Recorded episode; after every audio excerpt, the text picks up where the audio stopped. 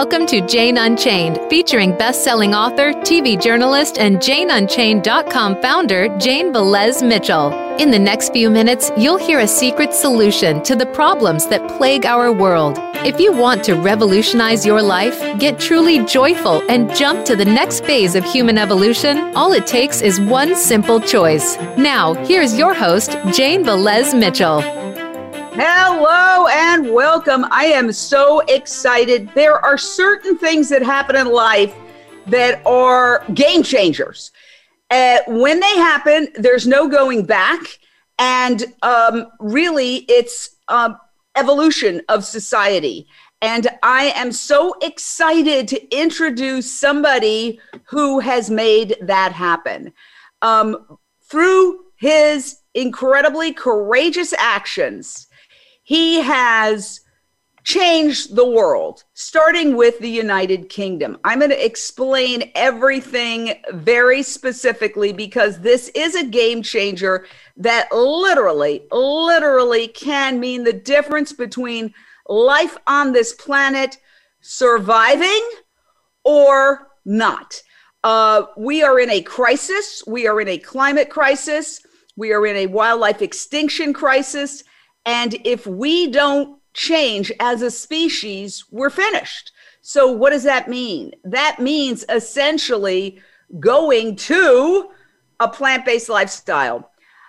I'm Jane Velez Mitchell, and I am live with an amazing man, an author, and someone who created veganism as a protected class in the United Kingdom. This is a major breakthrough for our movement. Jordi Casamitjana, I hope I pronounced your name correctly. Yes. Tell us how you managed to get a court in England to say that veganism, the belief in not killing or using animals, that they have a right to their own lives, is a belief that is a protected class. Those who have it are a protected class and it's it's just like a religion. Tell us. Well, uh, to be honest, I didn't plan this. I, I was just a vegan, like many other vegans. I have been vegan for almost 20 years now, working in animal protection, trying to help animals all my life. And I was working in, in, with one particular animal protection organization here in the UK when suddenly I was fired. And uh, to cut the story short, uh, the, the, I concluded that I was fired because I was an ethical vegan. Of course, I, I didn't plan to be fired, but I found that there was an opportunity.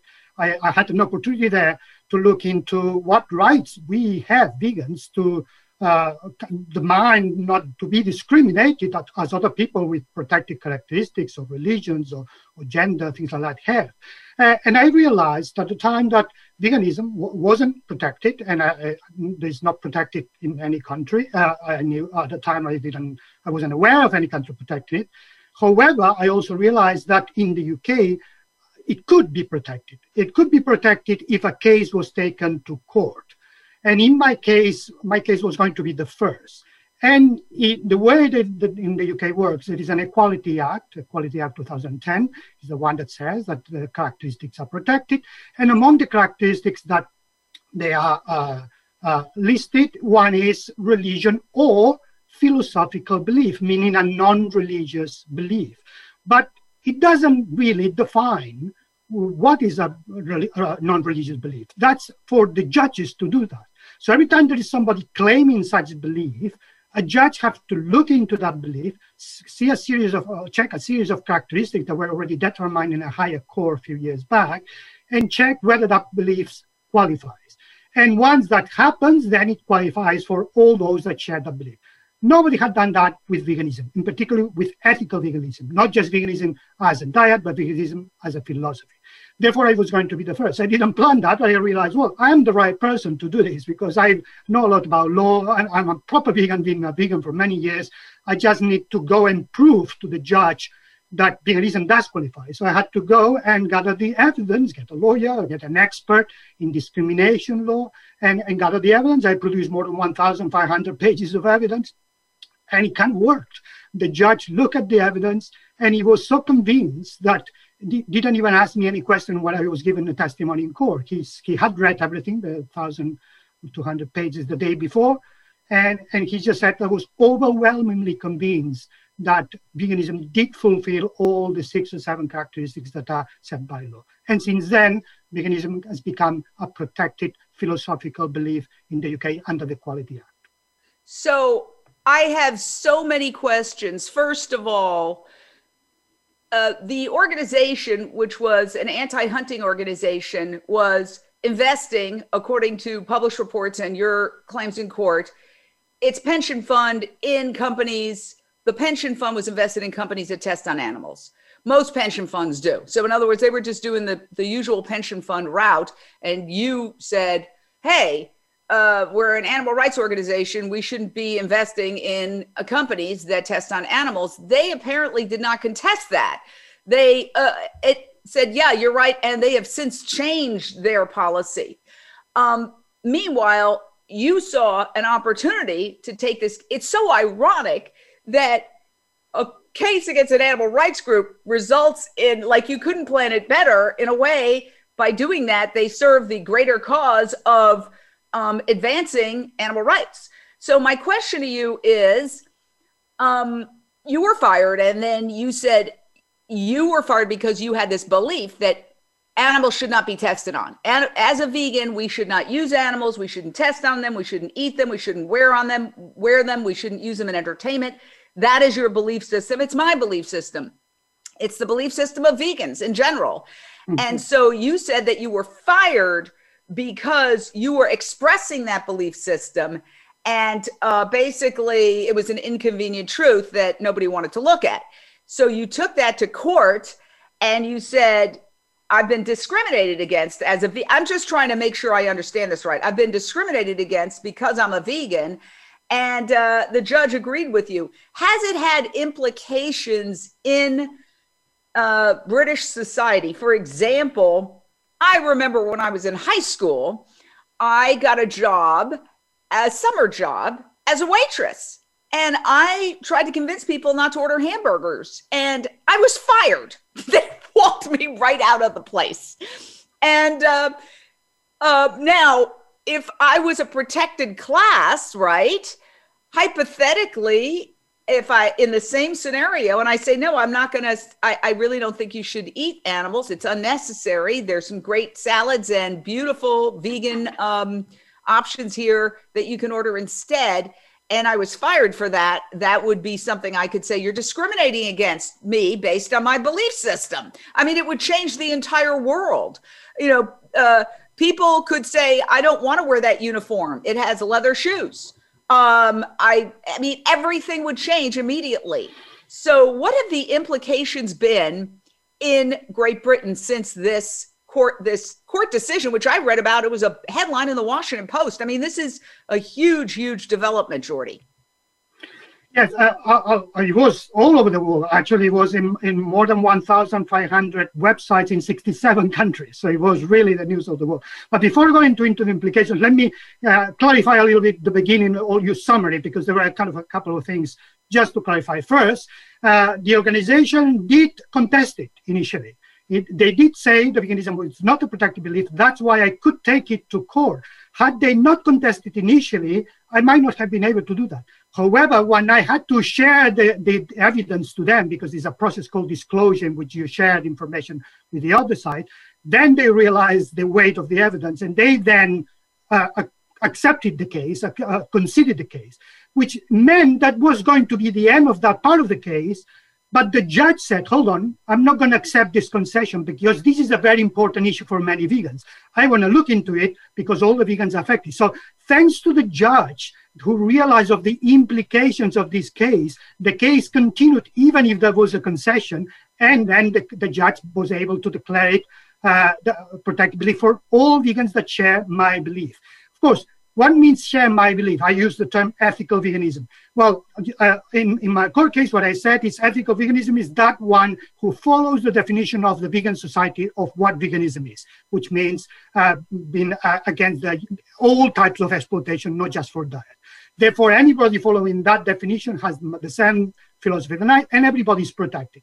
What are the implications? The implications now are that if anybody is being discriminated, both in the workplace, but also in public and private services, a hospital, a hotel, uh, a school, prisons, then they have the, the chance to win in court because they can use my case as a precedent. We, like in the United States, have a common law system. So precedent does change the law. And therefore they can use my case, which is a low level case, but it hasn't been appealed. Therefore it kind of uh, has become established. Then they, they, they are likely to win if, if they can prove that the belief was the reason of discrimination, which of course that's a difficult thing in a court case. What is the reason? But that means implications loads. There's a lot of schools that are already providing vegan food to the vegan peoples without having to fight for it as it was before. The fire brigade, the fire service, now if you're a vegan firefighter, you are provided an equipment that is already without leather uh, what automatically. That's also happened because of my case. and, and there's many advice from HR companies to their own employers, to their own clients, which are basically employers, to already say, look, you need to change the way you treat your vegans. You need to provide a fridge for them if it's necessary. You need to listen to what they need, and you can't just dismiss them. So the, the strongest effect has been a deterrent. The fact that many employers are already changing without the need to go into court or be challenged because they realize if they go to court, they're going to lose. So there's been a lot of changes, but unfortunately, pan- the pandemic started when I when I finished my case, I was not able to collect in a form of statistics what are the effects, but many people have been communicated to me saying, look, I've been asking for soya milk in my company for years, and after your case, next day I got it. And things like that, very anecdotal uh, uh, uh, stories, but they all show there is a real change. The vegans are benefit directly from this. Uh, I think this is absolutely fantastic. And as a vegan, I've had so many of these experiences um, for example, uh, if something was organized under my name at a, a, previous workplace, any of them, I did not want any animal products served. And uh, there were battles. And I literally was in tears where chicken was ordered all around me. And then I was told, oh, there's a vegan option for you, which in fact there wasn't even. And I thought, they're killing chickens in my name. And I just, I was so horrified. And I literally had to leave the table and call a friend because you know there's only so much you can do within the corporate world to affect change without getting thrown out. You know that.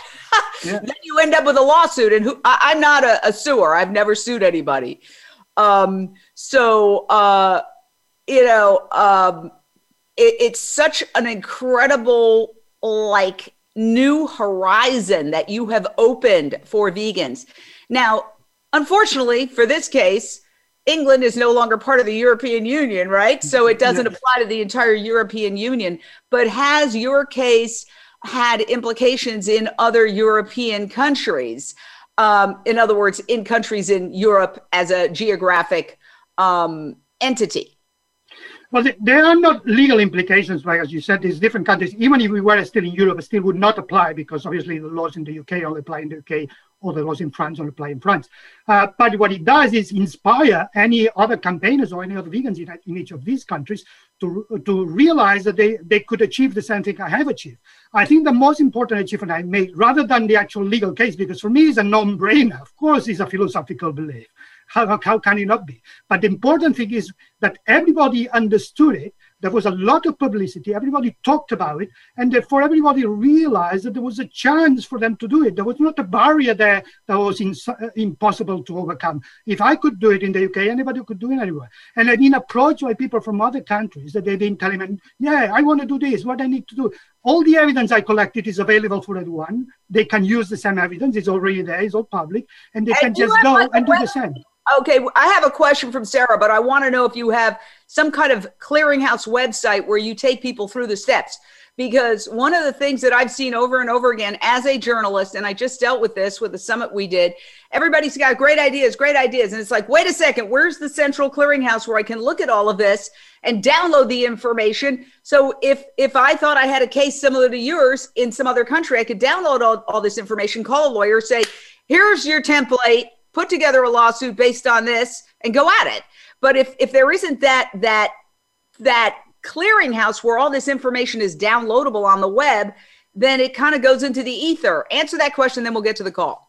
Yeah, no, there isn't any because the jurisdictions change from place to place, and it would be impossible to have a, man, a, a template no, no, of work. But, but let me tell you something. If there's one thing I can tell you, Jordi, because you are brilliant, you're a genius. I think you have been uh, this this what you've done, and we're going to get to your book and all the other things you've done. But share your wisdom. It may not be done perfectly, but create that website where people can go and get a foothold Nobody should have to reinvent the wheel. This is the thing that we're seeing over and over again.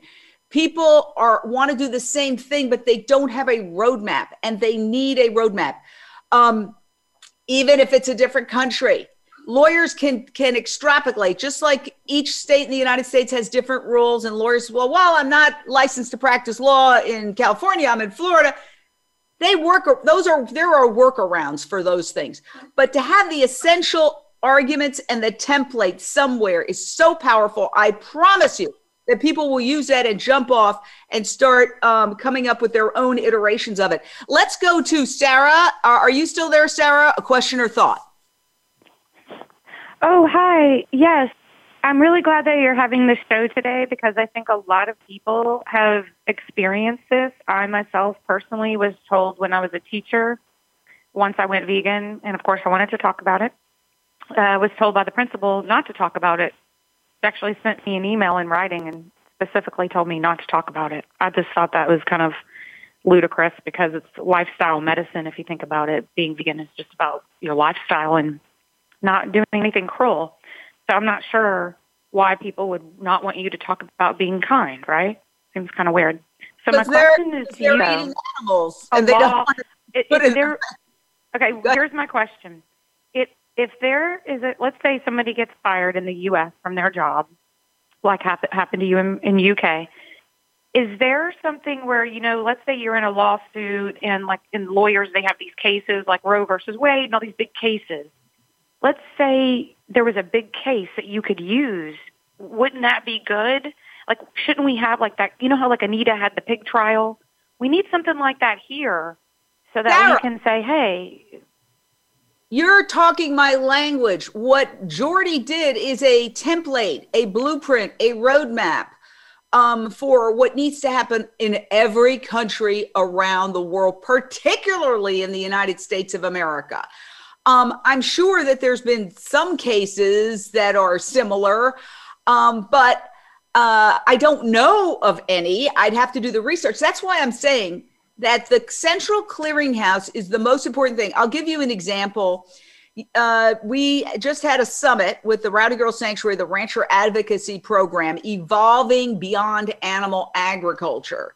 And we had experts from all around the world, not just the United States, Sweden, the United Kingdom, Ireland. Um, uh, we had people from everywhere. And uh, so we were talking about veganic farming and uh, people in the United States were like uh, the the American panelists. Well, yes, veganic farming, which involves using no animal products, even in the fertilizer. So there's no manure from animals. There's no body parts. But, Well, how do we do that? We need a template. Well, then the guy from Sweden, who's a farmer, goes, "Wait a second. There's already a website in Sweden called biocyclicvegan.org and it has all the information and we're doing it and we're very organized and it's happening in Europe all over the place. And we were all like, "What? How exciting." So right there, that resource can be used even though obviously conditions in Sweden are different than conditions in uh, Georgia. Um, that that resource then becomes a temp something that everybody around the world who's interested in veganic farming can look at and learn from. Ditto for you. Um, I, I, think what you've done is so powerful, so amazing uh, that literally it needs to be copied around the world. Obviously, it's going to be copied differently depending on the country, the laws, or the state, or whatever. But there's enough of the central arguments, the commonalities. So a lawyer trying to do this doesn't have to reinvent the wheel. They can read your material and then pull what they want. And uh, I would urge you to do that, Jordi. Yeah, yeah, I'm not. Uh, I'm not against it. I would love to have the resourcing and do it properly. Or if an organization wants to do it and wants to hire me to do it with them, I'm there. I'm looking for a job still because the pandemic didn't allow me to find yeah, one. Yeah. Yes, I have the knowledge limited. I'm not a lawyer, but I have knowledge of the experience. I also worked in campaigning for a long time because one of the things to, to notice or to realize is there are two ways to look at this. One is to do it exactly as I did, which it means use the existing law in the state and the country and see how you can use it. But the other is if that law doesn't exist, create the law. So it's a campaign part of it to modify existing laws to make it possible to incorporate philosophical belief. Some laws don't accept philosophical beliefs, only establish religions. Then that needs to be changed to amplify that remit into other beliefs that are not religious. Once that's done, then this is easy to do. So these two dimensions, one is the campaigning to change the law when there is no appropriate law in the area, or to use the existing laws with wherever people have been involved in, in discrimination. And these are kind of very different, but I do have a lot of experience in campaigning, so I could also uh, kind of support any organizations that will try to change the law, as many already are doing. In Spain, there is a group doing this. In Italy, somebody contacted me. At the moment, people, as they know me because they see me everywhere, if they are starting in a process like that, they will get in touch with me. I give them any information I have. But yeah, it will be good to have a single place or single organization or single group of people, in, including lawyers, expert lawyers from several countries, just to gather all, all our expertise together and do this in a much more effective way. Yeah, I agree. Well, yes. And it dovetails with other things that are happening that Jane Unchained's involved when we've got to take a short break on Voice America Radio, but we're staying live on Facebook.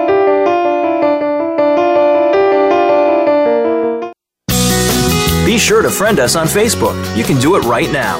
Visit facebook.com forward slash voice America or search for us at keyword voice America. Become a member of VoiceAmerica.com. It's easy and best of all, it's free. Start out by going to our homepage or any of our channels and click register at the top. Once you've created an account and signed in, you can create your own custom library, opt into our newsletter, search by show, host, guest, or topic of interest, or browse millions of hours of content across all of our Voice America radio channels. Membership gets you more. Visit VoiceAmerica.com today to get started and tailor the listening experience to your taste.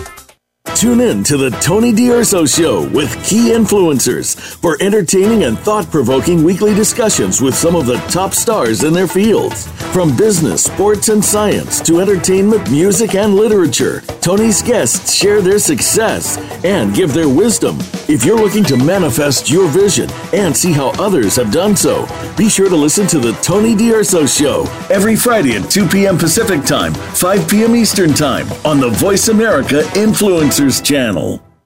The Voice America Talk Radio Network is on Instagram. Make sure you follow us and comment on our pictures from behind the scenes at our radio shows, live events, and around the network. We want to see what you have to share as well. Check us out on Instagram at Voice America Talk Radio.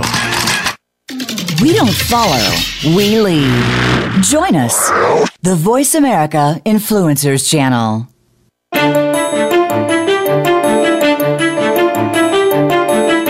You are listening to Jane Unchained. To reach the show today, call in to 1 472 5795. That's 1 472 5795. You may also send an email in to janeunchainednews at gmail.com. Now back to the show.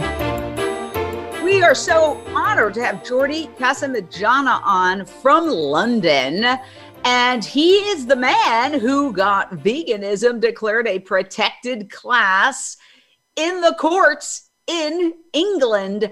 This is huge um, because now, if you uh, fire somebody for being vegan, uh, they have a legal recourse in the United Kingdom. So it puts it on a par with religion, with sexual orientation, uh, with uh, all sorts of discrimination uh, against people based on their race, their ethnicity, their gender, their sexual orientation, and now their belief in veganism. And so, what we're talking about is how we can expand his court victory around the globe. Uh, you have, Jordi, you've written a book. Can you hold it up and tell us about your book and a little bit about your journey? Yes, this is the book. It's called Ethical Vegan as you can see, a personal and political journey to change the world. And kind of the title says what was the intention behind. It all began with my legal case. So basically, immediately after I won the legal case, a publisher approached me and told me, you, you have a story to tell. Uh, and I thought, yeah, I do have a story to tell about my case. People want to hear about this. But I also want to talk about veganism in general because I've been trying to find books that talk about the history, and things like that. and could not find them. And also I want to talk about the future. There are many things I wanted to talk about. And I thought, let's put it all together in, in, in, these three stories. One is the story of my life, how I become vegan and how I work in animal protection for my entire life. The other is the story of my case. The other is the story of veganism as a concept.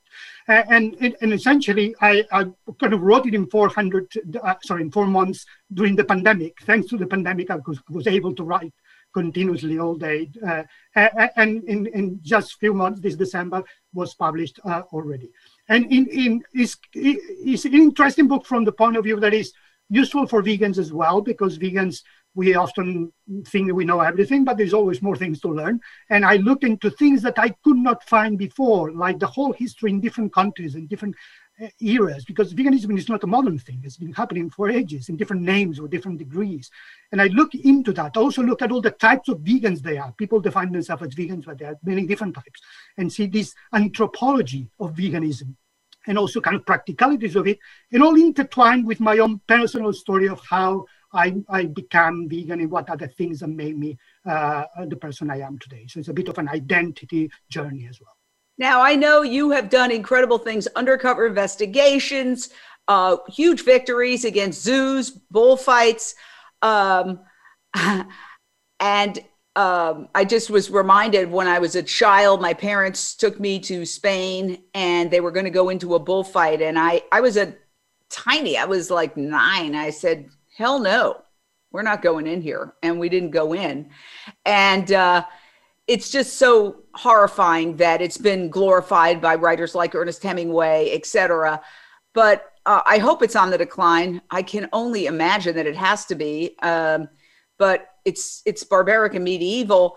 Uh, what did you achieve? Tell us your story. I know we only have a little bit of time. Uh, you know, you could talk for hours about your incredible mm. journey, but give us give us the um, the cliff notes. Well, essentially, I'm a zoologist. So I, I, my expertise is I'm a scientist I specialize in animal behavior, what is also called an ethologist. And uh, the, the whole my whole journey started in Catalonia. I was born in Catalonia uh, which at the time was in the 60s, that was uh, under a fascist regime of the General Franco, was a dictatorship. Uh, and therefore, as a Catalan, there was an oppressed culture within within that regime. I felt the, already the feeling of oppression, and I think that was a, a, my, my, sympathy with any other oppressed creature in the world. And that I think that was my first understanding that this world is wrong. There are many things that need to be changed, and there are many creatures that need to be helped because I felt the oppression. So that was my political first political introduction to the concept of oppression. But then becoming a scientist and starting animals started to realize how unfair it was the way the people were treating them because the more i look into them the more they, they seem similar to humans that most people assume and more unfairly treated. Then i thought well research is not enough. I need to do more. I need to protect them. And i couldn't do it in catalonia so i decided to emigrate. I traveled trying to find a place to settle eventually landed up in the uk and i could i found that's the place where i could develop my career because there's a lot of good tradition of animal protection organizations in the UK. And I started to work uh, sometimes as a freelance investigator, sometimes as a campaigner in our organization on different aspects of animal protection. One of them was bullfighting. Once I was in the UK, I was managed, I managed to work in, in bullfighting in all the countries in the world. There are nine countries that have bullfighting at the moment. And go there and try to stop bullfighting uh, and, and uh, with very uh, good successes in many places. For instance, in Catalonia, where I was born, I managed to ban bullfighting. It's been banned since 2010. We obviously not by myself, with all the local groups, but I was part of that campaign. In Colombia, there's been a, lot of advances there, many places. In Portugal, in all the places, for years, I was traveling in all these places, trying to galvanize the, the movement, make it international but also hunting. For a time uh, uh in the UK, fox hunting was banned, but fox hunters continued doing it. So there was a lot of need to investigate and prosecute the illegal hunters. And the first prosecutions under the new law, the banned hunting, the Hunting Act 2004, were prosecutions uh, organized by me. So I was all, all the, managed to prosecute the first the, the first illegal hunters under this new law in the UK. And zoos, I worked for anti-captivity for a while as well for the Born Free Foundation and other organizations. And we, we, and among the campaigns, we were trying just to expose the world zoos and try to close them down. And I managed to close five zoos, among them Glasgow Zoo, that was a big zoo. So these uh, uh, were kind of the highlights of my past life, but uh, obviously the current one has been my success in, in my little case for veganism and my book. But in the end, what I always try to do is minimize the, the harm I'm making to the world, to myself, to other humans, and to other sentient beings. And at the same time, trying to help those that are more in need. And in my case, the animals that I encountered, the bulls in the bullfighting, the, the uh, foxes in hunting, and they, these are the ones that I could uh, manage to help at least a little bit. But that's not the end of it. My life is not over. Obviously, I want to carry on trying to help all animals that I, uh, if I if I can. So that's kind of in a in a nutshell my my life. Wow. Uh, how absolutely fantastic and what i what i see in you is something i wish was in every single activist. Relentless? Do the next indicated thing. People put a lot of energy into complaining. I can do it too. Oh this should be different that should be different. But what i see uh, amongst the most effective activists is they don't just say that. They say, What exactly can I do, even though I don't know that it's going to be successful or that I'm going to get to the finish line? But what's the next indicated thing to do if I would want to stop this, which I do, and then do it? This is something that when I see it in somebody, I go, Yes, because talking about something doesn't solve it. It's the actions that solve it. And so you are the really uh, ideal example of that. I mean, you took it to the next level. It's like uh, I, I don't know anything about sports, but since the Super Bowl was just happened, you know, you you have to get to the finish line. You got to get to that next uh, that next yard line. You you can't just uh, toss the ball back and forth. We have to get to a conclusion. You did that in England, and the question is, how do we get that done around the United States? So you've said to me, getting back to your incredible court case, and if you're just joining us, we're talking to Jordi Casamitjana. He is in London, I am in Los Angeles, but we share the belief that veganism should be a protected class and that a person's belief that animals are not here to be worn, to be eaten, to be tortured, to be experimented on, to become couches or car seats or sent into outer space or um, put into uh, vials and uh, made to swim till they collapse that that belief is a legitimate belief that needs to be protected and people cannot be discriminated against based on having that belief. Now if that were to be a universal uh, law let's say um, where you can't discriminate against people for being vegan, just consider the implications. A worker at a coffee shop could say, I do not want to serve cow's milk. Cows are tortured, which they are. The baby, they're forcibly impregnated. The babies are ripped away from the mothers. The boys are either shot or put in veal crates. The, the babies, the, the females are put in little hutches. The mothers are sent to be turned into cheap hamburger after a couple of years, and the daughters replace the mothers it's a it's a morally reprehensible system. So if a person who's working at a coffee shop says, "I'm a vegan, I don't want to serve cow's milk or a fried egg," all the boys are uh, ground up alive. They don't need male chicks. They put them in macerators and uh, they grind them up alive right after they're born uh, because they only need the females. If they say, "I'm not going to serve an egg, I'm not going to serve cow's milk," and they're fired, that's discrimination. That would be monumental. So, getting back to England, where you got this veganism as a protected class, is there another lawsuit that is more, um, I would say, granular about these everyday issues that is on the horizon? I'm sure every day vegans, uh, I mean, here I'm in LA. Uh, actresses call me and say, "Oh my God, I got a job, and I got to pay my rent." And uh, it's it's an animal. It's a fast food commercial, and they want me to eat a hamburger. I'm I'm in crisis. Every day, vegans face this. Uh, I'm not aware of this any. It might be because obviously I'm not aware of all the, the legal cases, and people keep, keep, the legal cases for themselves.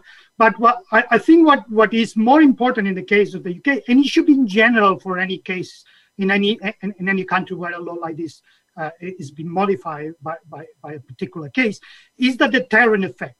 So you don't want to be spending a lot of money. In my case, took two years of litigation, and I had to crowdfund uh, because I could not pay the legal fees. Not everybody can afford the, uh, uh, to spend that much time without a job and also uh, kind of without the money because I was lucky that many didn't support me, but the next case perhaps is not going to do that.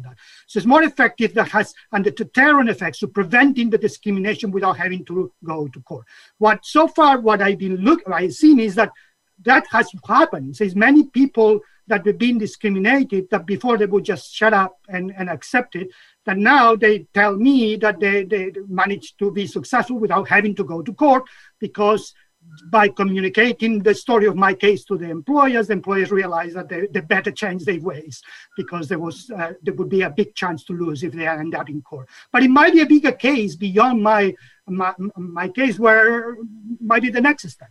And of course, the next step might uh, might not be related to discrimination, might be related to bigger things, like banning particular products that are coming from animal exploitation in, in public bodies, for instance, or making the default meal in any public body vegan meal. And then if you want anything else, then you have to be the one asking for a change. At the moment, it's the other way around. So there are things that could be achieved policy-wise beyond my case that uh, the, the, the, the, the sky is the limit in a way. I was the first one. I opened the door of policy, moving into policy, not just campaigning, not just convincing other people to become vegan. Now we're moving into work of changing the law, creating laws and rules and regulations. And this is a huge world. And I just opened the little door, but now is everybody's chance to go through and open their own doors and make them bigger. Well, I also see just thinking about it, um, uh, creating a template for human resources.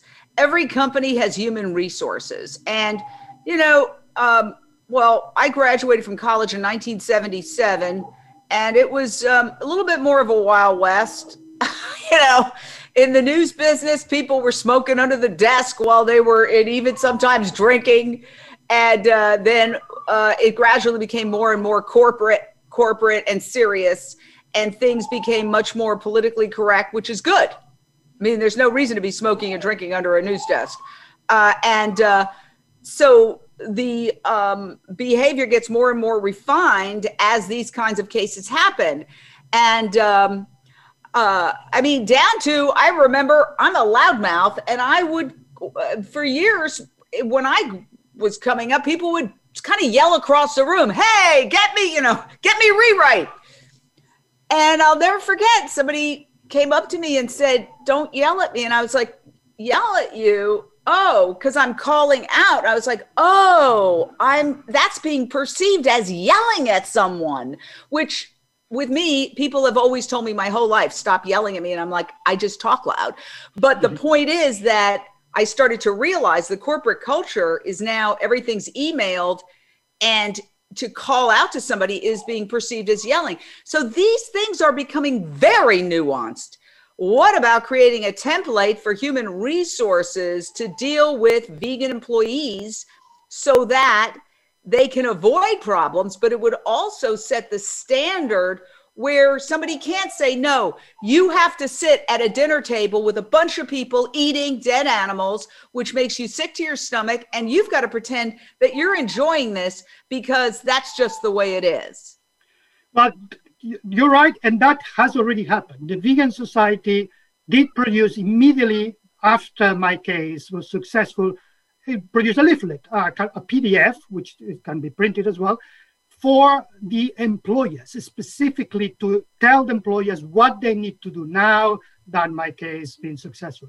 And it's a very useful document that anybody can go and should send it. Obviously, in the UK, uh, should send it to their employers so they are aware about the new changes in, in, because of my case and what they can do, which way they can treat vegans. And of course, a similar leaflet or similar document could be produced for other jurisdictions. But th- this was definitely a consequence of my case because immediately after my case happened, the Vegan Society, which actually supported me a, a lot in my case, even economically when I, did, I could not pursue it further. So the, they did immediately realize of this opportunity and they produced this document. So that document, at least in the UK context, does exist. Is there a United Kingdom, just like we found out uh, with this summit that we did, a global summit, that Europe is way ahead of us on veganic farming? Um, is there a, and I understand that Britain is no longer part of the European Union, unfortunately, or fortunately, whatever. I don't want to get into that, but it's it's not. But is there um, an organization that covers the entire European Union um, that could institute something for all the countries. In other words, you wouldn't have to just go and get this done in Germany and in in France and in uh, Belgium and in Luxembourg. I mean, you could do it as a European Union thing. Not that I'm aware. There are organizations that deal with plant-based diet, for instance, only rather than the concept of veganism, that do have a presence in several countries. There are organizations that deal with veganism that only have a presence in one particular country. But there is an, one that covers the concept of veganism throughout the European Union. It would be good that uh, uh, that one was created. At the moment, there isn't. When you don't have any, well, the other solution will be to create a coalition between each of the national Uh, ones and try to work together on things like that. That is technically possible. But the, the UK has two or three big organizations that deal with veganism that they could also get together, try to work together. But I would say the Vegan Society, being the, the, the one that created the concept, the word vegan was created by the Vegan Society in 1944, although it's centrally based in the UK, has this general role of being the, the kind of responsible of, of veganism as a whole. And, and, and but they don't have an offices in each country. They're still very much centered in the UK. But they could, if they wanted to, perhaps try to become uh, a, a much more of an ambassador to other countries to standardize something uh, similar to what you suggested. It's the closest organization I think that could do that.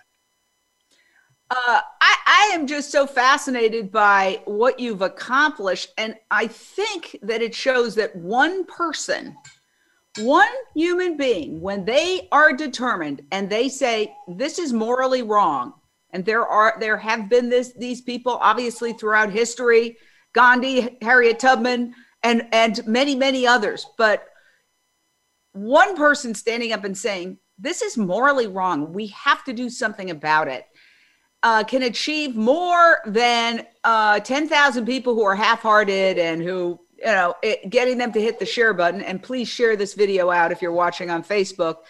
Even getting somebody to hit a share button is an exercise. You you really do epitomize like what people need to be doing in animal activism. What's next for Jordi? Oh, well, I'm open to whatever life brings me. There's one thing I want to do: help more animals, help more vegans, help the planet. I only want to work in planet Earth. I'm not planning to go to other planets at the moment. Uh, I don't have more than probably uh, several decades to life. I'll do as much as I can. So far, it's been successful. I hope it's going to be more. But I open to, to just to promote more the concept of veganism because what I see now that is a lot of people being vegan and perhaps not using the word veganism, using plant-based or not being quite sure about the definition. That's why I wrote the book. I thought, well, we need some foundations here because we have this simple word and this simple philosophy, which is quite old. As we know, we don't have to reinvent the wheel. It's already there. We just need to promote it more people should be feeling proud to be vegan. People should be having vegan T-shirts uh, with, without fear of being discriminated or, or being uh, accused of being too pushy. And, and, I think the idea of people embracing the concept of veganism and this concept becoming a universal thing for all cultures, for all nations, until we have the vegan world that is the world that we all want. This is a nice goal to fight for. And I think I would like to contribute to that wall in any shape and form. And you can, you can see a diagram behind me. This is a diagram which is at the back of my book about what needs to happen to get that vegan wall. In each of these bubbles there is one thing. that somebody could work on that thing, somebody else work in the other bubble. But all together, if, if we just do our little, our little bit, we'll manage to get to that world where we do no harm to the planet, to all the sentient beings, and to ourselves. And I want to just try to carry on contributing to that dream. Well, I have to tell you that um, I've been working with another visionary who is created a mission, a goal to create a vegan world by 2026. Dr. Sailesh Rao of climatehealers.org. Write it down because climatehealers.org has uh, truly got the information. And I see you two working together. Absolutely. In fact, I have a meeting with him later this afternoon. And um, essentially, he is a systems analyst who's a Stanford PhD. You can read all you can see all his work. I did a documentary on him. Let me find it. Here we go. Uh, because everybody should uh, check this out. It's on Amazon. Countdown to Year Zero. And I believe you can get it in England.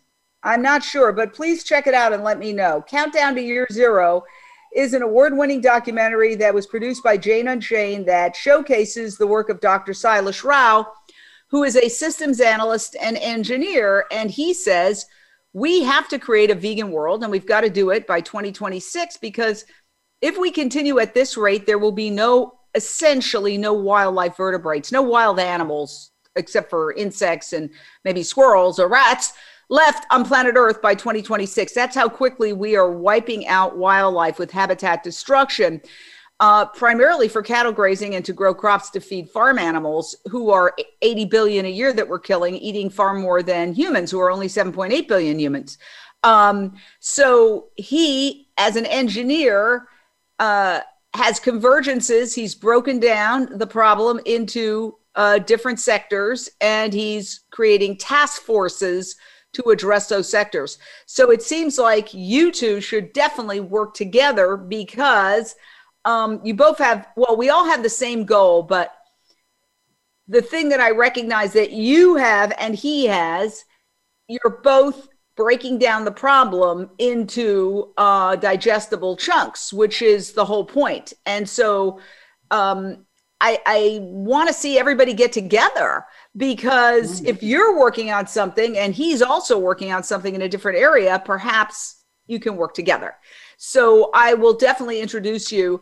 And um, I, I do feel like um, the the um, knowledge that you bring of your experience has to be replicated around the country and uh, around the United States and around the world. Uh, it's just um, has, have your attorneys given you any um, thoughts on where this could go next? I mean, there's an old saying, case closed, you know? But really, is it ever closed? I covered criminal trials for many years, and there are certain big cases that just come back over and over and over in different iterations and manifestations, uh, usually involving big celebrities. But the same the same thing applies here. Uh, no, because obviously they they were employment tribunal lawyers. They, they were only looking at my case. They were not. My case wasn't motivated by them. They were the ones that I chose.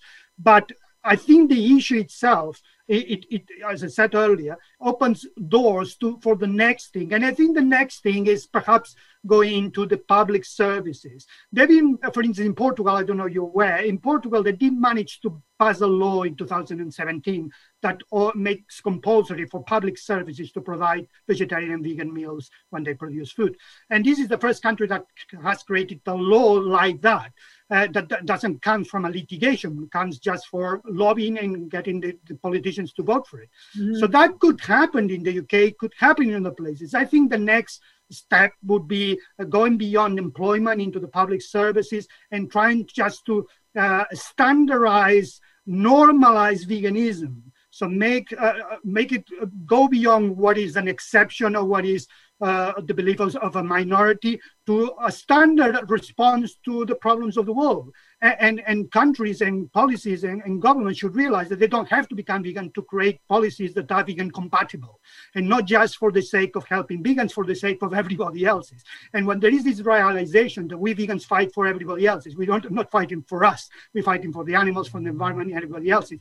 That if that's recognized because my case start to remove the stigma and, and try, start to make uh, make us look as a serious group of people looking for this planet that opens doors to dialogue, and this dialogue should lead to changes of policy. So I think there is no limit. All policies uh, can develop better towards that vegan world. and it, we could start from anywhere. It doesn't have to be a particular order. Whatever opportunity arrives. Look what happened to me. I was fired. I didn't design that.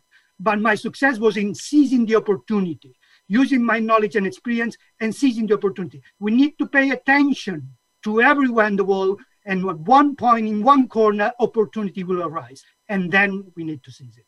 This is what we need to do. That's absolutely true. And also, I always believe you never know what's good news or what's bad news, or you rarely do. Um, what seemed on its face as bad news, you're fired, turned out to be great news. And I've had that experience many well, not many times. I can't say I've been fired many times, but I've been fired a number of times. You know, some a show runs its course.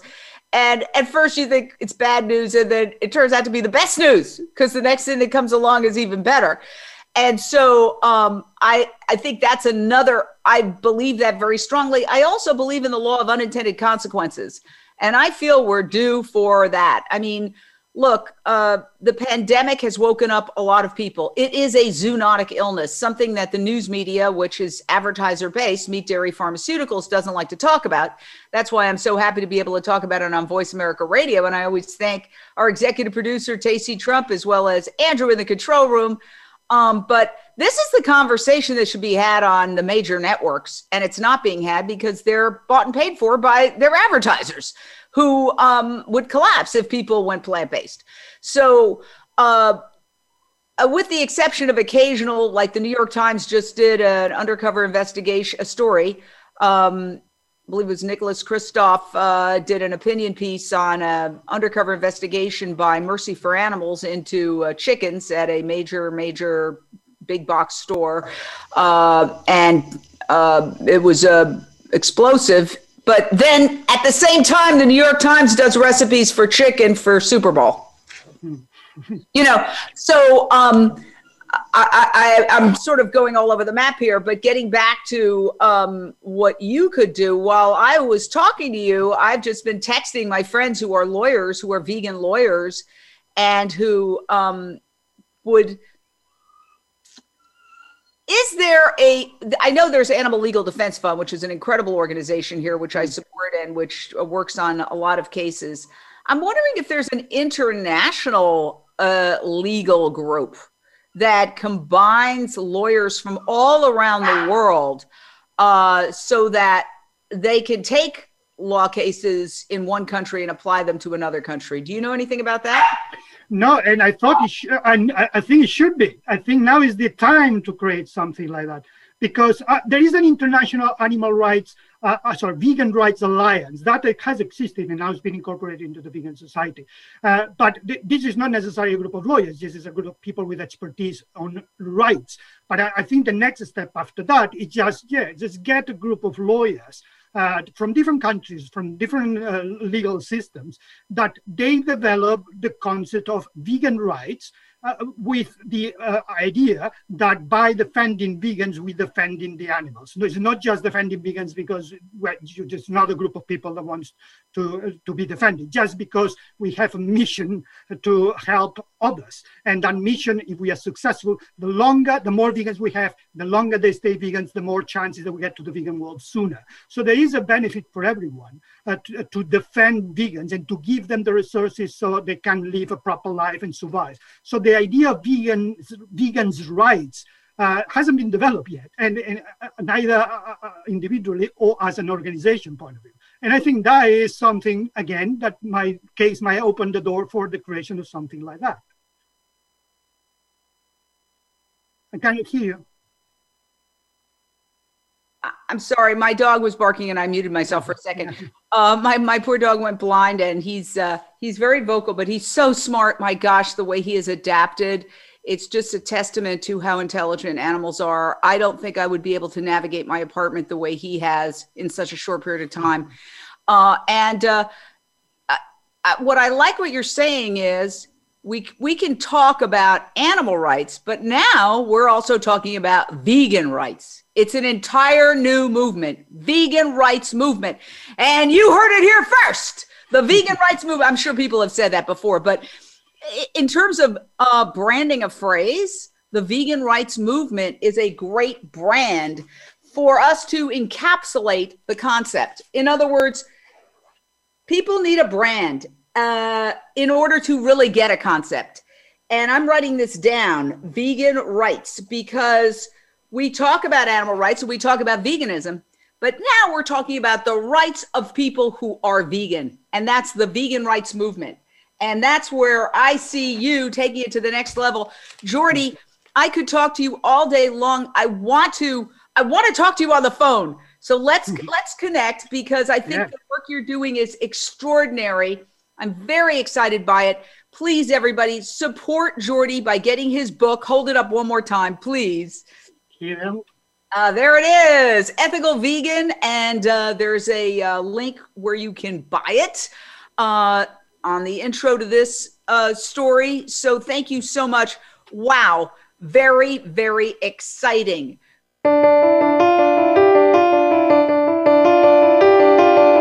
Thank you for tuning in to Jane Unchained. We hope you'll join Jane Velez Mitchell for the next edition of her program next Monday at 1 p.m. Eastern Time and 10 a.m. Pacific Time on the Voice America Influencers channel. Meanwhile, have a peaceful week.